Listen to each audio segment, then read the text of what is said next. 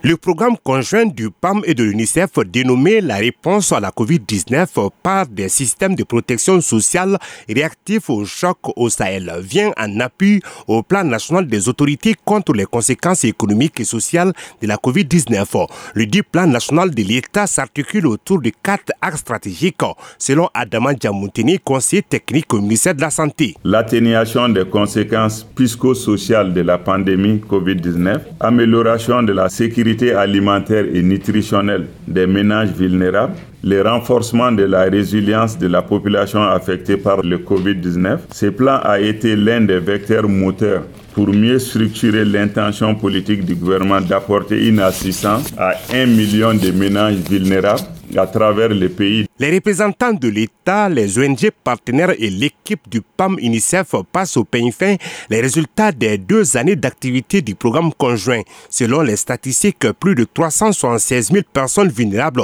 de 50 communes des cercles de Sikasso, Koulikoro, Ségou, Mopti, Gao et Tombouctou ont bénéficié du transfert monétaire. Armand Dimourou Kondo, directeur pays du PAM. Le PAM a fourni des services complémentaires telles que les sessions de sensibilisation au profit de plus de 500 000 personnes, aux bonnes pratiques nutritionnelles, à l'alimentation nutritive de nourrissons, à la protection et aux droits de l'enfant et la prévention de la COVID-19. Selon le ministère de la Santé, le Mali a enregistré 32 854 cas de COVID-19 avec 743 décès depuis l'apparition de la pandémie de mars 2020 jusqu'en février 2023. C'est Traoré pour Mikado FM.